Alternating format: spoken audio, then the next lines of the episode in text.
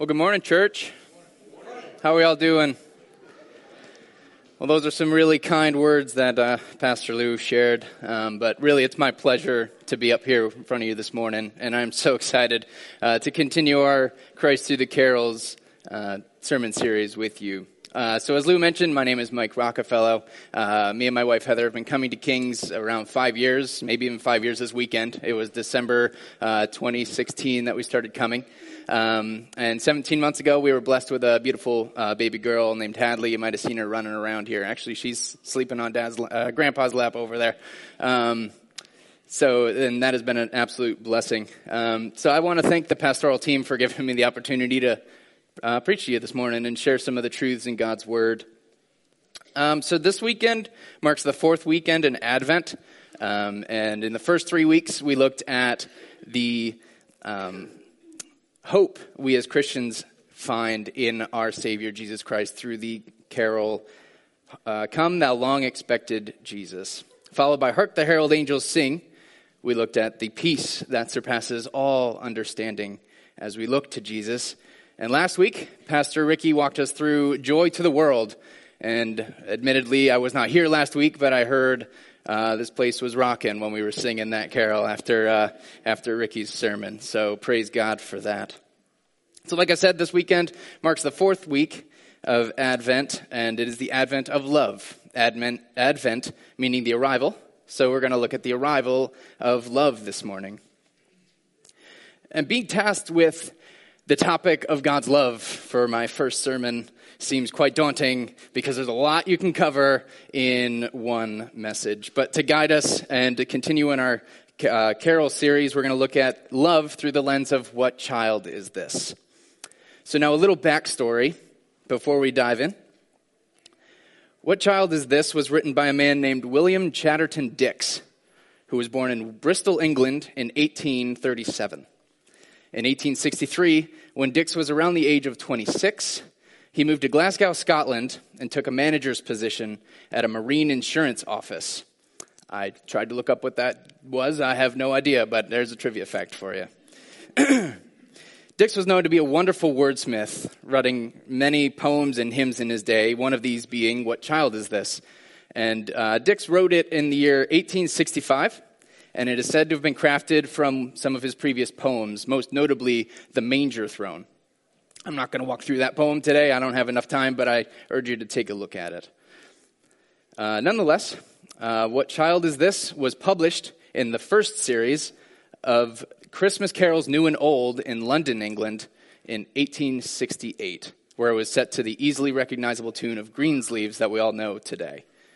So without further ado, here are the lyrics of What Child Is This?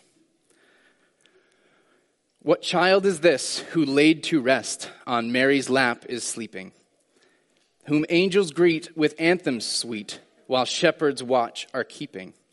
This, this is Christ the King, whom shepherds guard and angels sing. Haste, haste to bring him laud, the babe, the son of Mary. Why lies he in such mean estate where ox and ass are feeding? Good Christians fear, for sinners here, the silent word is pleading. Nails, spear shall pierce him through, the cross be borne for me, for you.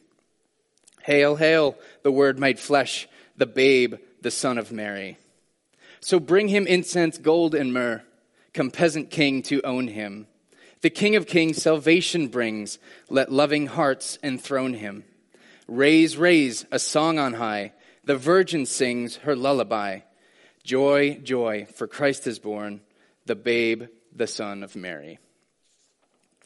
Now, as I looked at the lyrics of this carol, two topics seemed to come right to the surface.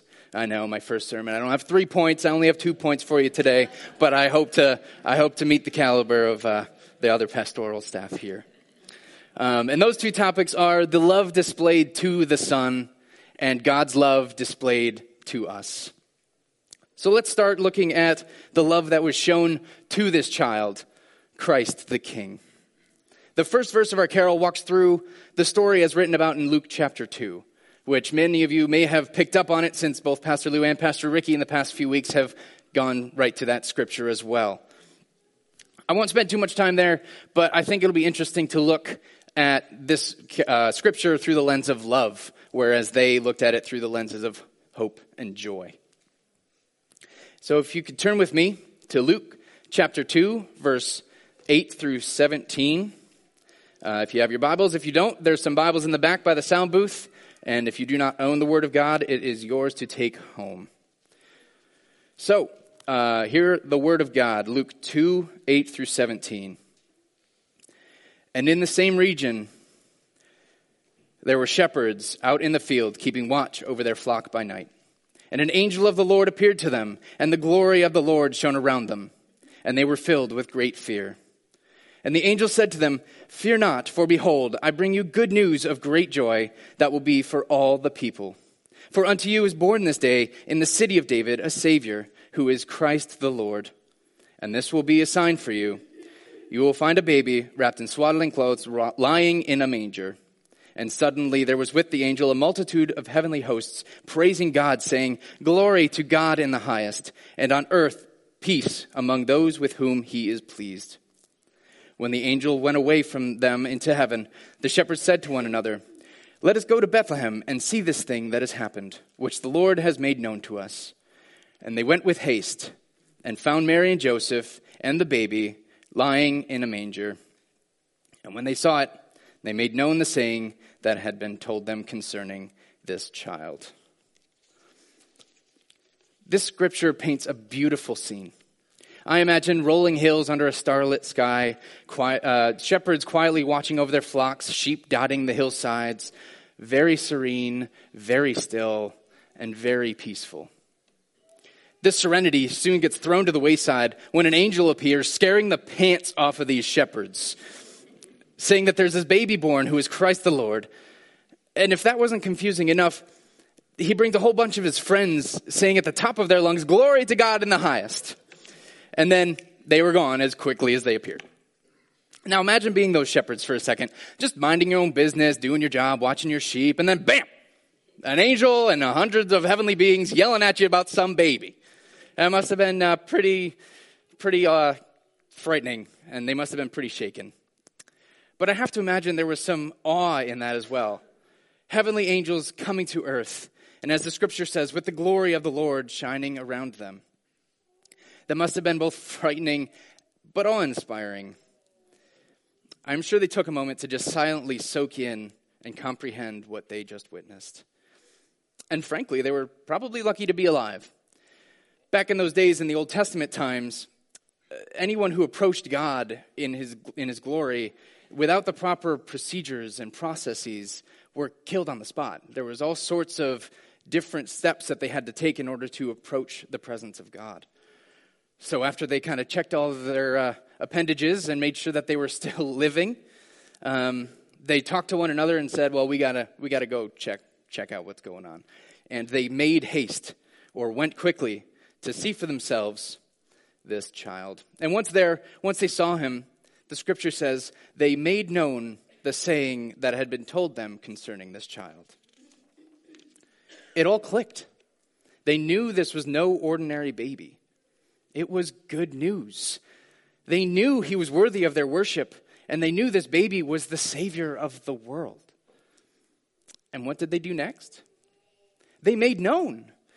They shared this good news. They didn't keep this knowledge for themselves, they let their voices be heard. Their Savior is here. This, this is Christ the King. It's something worth pondering.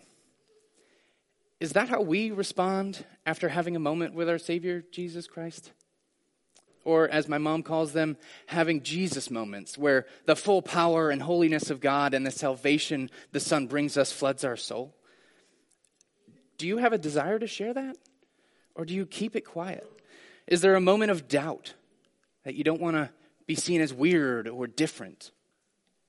But, family, these shepherds, they saw, they believed, and they made known. There was no hesitation. They didn't care if they were seen as weird, and I wouldn't think they would care who it was that they were sharing to. They just wanted everyone to know. Now, moving down the song a little bit into the third verse, it opens with So bring him incense, gold, and myrrh, which is a pretty clear reference to the Magi in Matthew chapter 2 and the gifts that they brought him, brought the baby Jesus. Now, I say that, but it should be known that the timeline that most of us are familiar with, with the Christmas stories and the Christmas movies of baby Jesus lying in a manger, the donkeys and sheep just quietly watching him sleep, and then the wise man walks in with all these expensive gifts, that's not quite what happened. In reality, the scriptures do say that there were three, the three uh, magi traveling to witness uh, baby Jesus and bring him gifts. The number three was, is tradition based on the three gifts that were presented to him. But where the story differs from Scripture is when they arrived. It is said that Jesus was likely a toddler before the Magi made their appearance, which would explain why, as you, if you read through Matthew chapter 2, Herod the king at the time, uh, after the Magi told him of this newborn king, called for the killing of all male children two years and under. Now, with all this time that passed, I think that gives us a much deeper glimpse into the love that was shown to this baby from the Magi. These men had such love for a baby that they left their livelihoods and homes to travel to see him for themselves and present him with quite expensive gifts. And this journey, this planning, it didn't happen in a matter of hours where it could be seen as like a gut reaction, like, oh, uh, okay, let's go. It happened over months and years. They were committed. Now, they didn't just wander aimlessly seeing this star. Matthew 2 also tells us that they knew exactly where to look, thanks to the prophet Micah. Micah 5 2. But you, O Bethlehem Ephrathah, who are too little to be among the clans of Judah, for you shall come forth for me one who is, the, be, is to be ruler in Israel, excuse me, whose coming forth is from old, from ancient days. Now, on top of this, the Magi must have known intimately the prophecies of Christ's coming through the book of Isaiah as well. For unto us a child is born, to us a son is given, and the government shall be upon his shoulders, and his name shall be called Wonderful Counselor, Mighty God, Everlasting Father, Prince of Peace. So they knew where to look, and they knew who they were going to find, and they were very eager to meet him.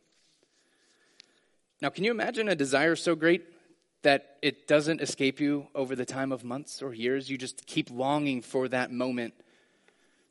There was a powerful affection at play here with these magi.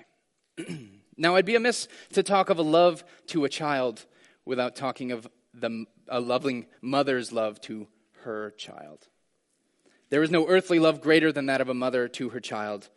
And after watching my daughter Hadley be born, and watching my wife go through the agonies of childbirth that just seemed to be wiped away in that first embrace with her daughter was absolutely incredible.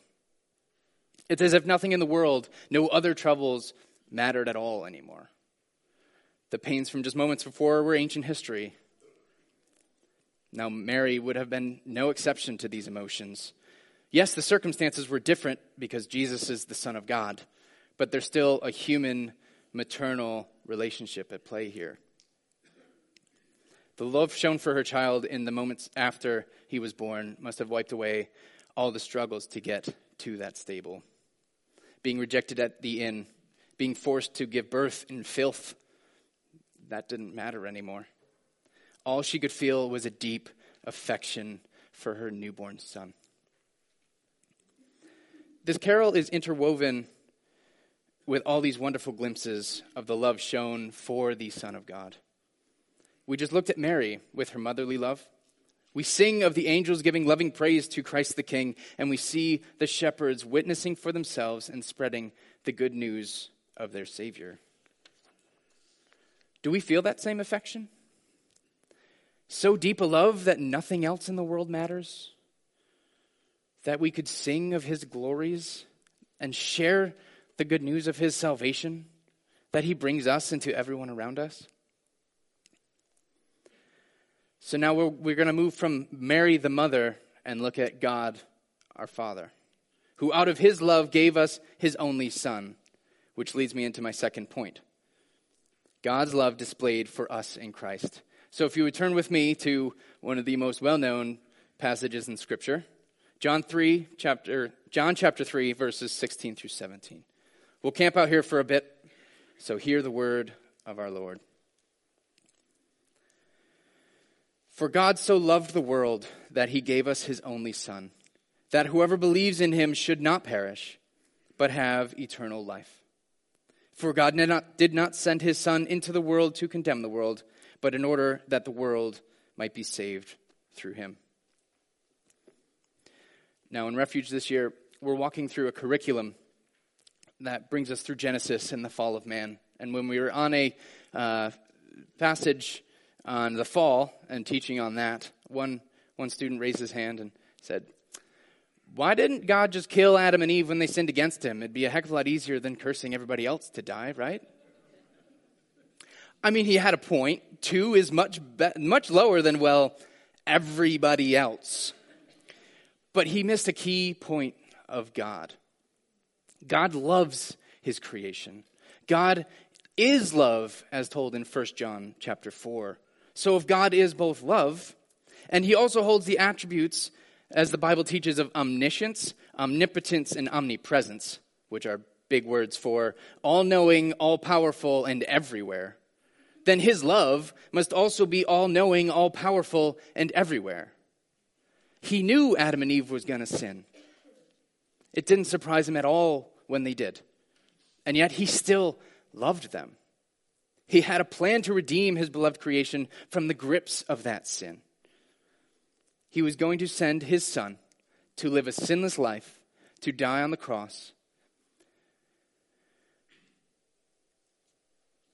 And as our sorry, as our perfect atoning sacrifice, so as John 3 tells us, that all who believe in him will not die but have eternal life.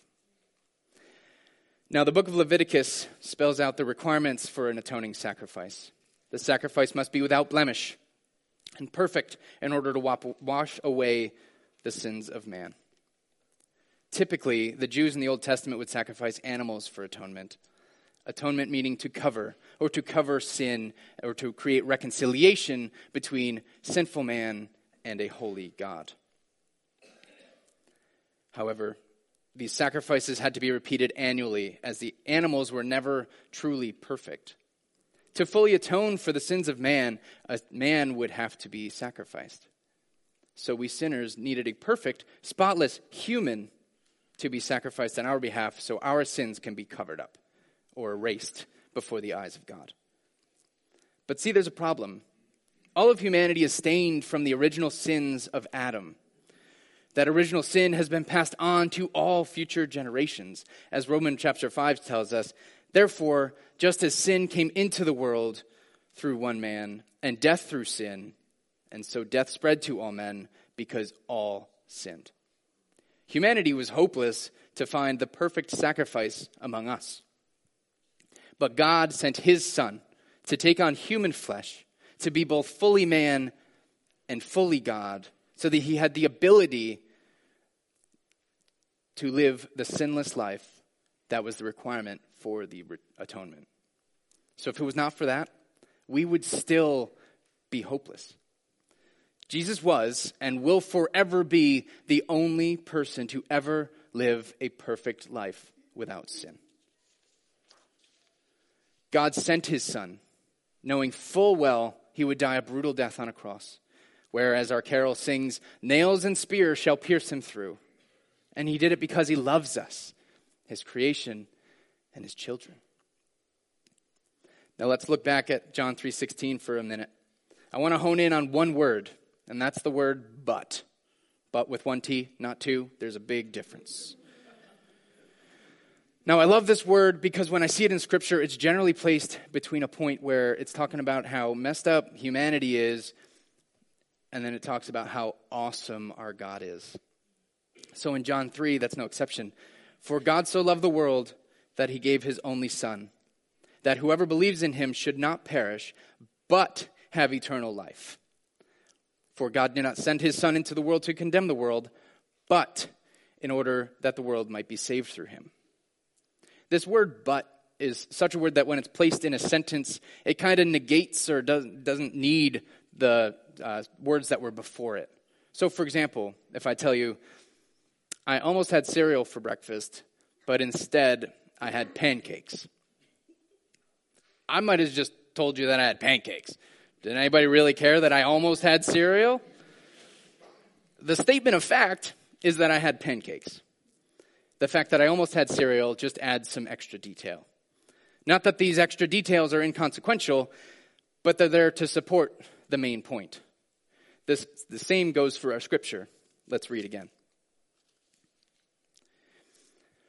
For God so loved the world that he gave us his only Son, that whoever believes in him should not perish, but have eternal life. For God did not send his Son into the world to condemn the world, but in order that the world might be saved through him.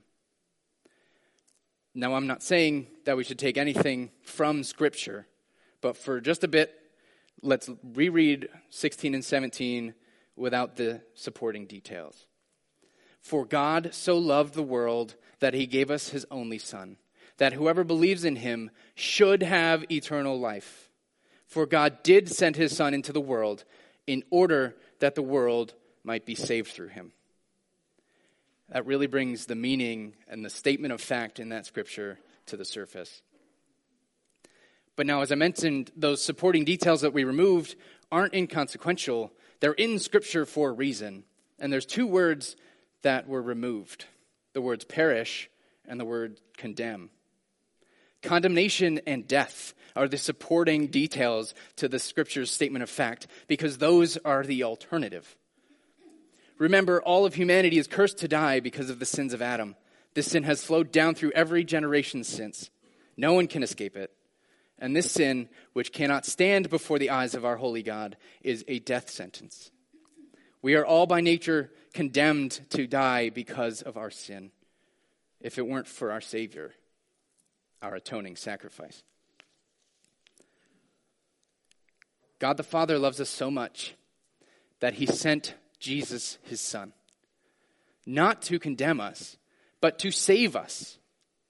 God does not wish for us to die, he wants us to have eternal life with him. So, what does our scripture say are the qualifications in order to receive this eternal life and salvation? It's that whoever believes, belief. That's it. Not whoever's done nothing wrong, not whoever's the most popular or the most generous, not who's rich or who's poor, not if you're from a certain race or if you're politically right or politically left. Just whoever believes in the Son's work on the cross for their behalf. The invitation is open to everybody. Our carol, What Child Is This, even sings of this in the third verse. Come, peasant king, to own him. The King of Kings salvation brings, let loving hearts enthrone him. Whether it's a peasant or a king who believes their Savior has come. Now, this just isn't a belief that Jesus was a man in history who walked the earth, but a belief that he is the Savior of the world. There is a huge difference. One's just a trivia fact. The other is a true belief that stirs up a disgust of the sin that is inherently in us and around us and it gives us the desire to follow in the footsteps of our Savior. It's through this true belief in Jesus that his sinlessness gets imputed to us to wipe away our sinfulness as we approach the Father on our final day. So that uh, we will be seen by the Father with the beautiful righteousness and perfection of the Son and not our filthy sinfulness. And our response? The last line I just read from our carol uh, mentions it. Let loving hearts enthrone him. Enthrone him in your hearts this morning. Lift him up, praise him, and truly believe. Do you believe this morning? Do you truly believe? Do you believe that God loves you enough that he would send his son for you? We are all on the timeline of eternity. So when our earthly bodies die, that's not the end. There's still forever to go. But the Bible says there are two paths we can take. For those who do not believe in the Son, the Bible says there's nothing but pain and anguish. But for those who truly believe, there is a life of majesty in glory in heaven with God our Father. So I'll ask again do you believe that God loves you enough to send his Son for your salvation so you can enjoy that eternal life? I assure you he does. For God so loves you that he sent his only Son to die for you. Turn in faith from a life of sin this morning and walk boldly with our Savior, Jesus Christ.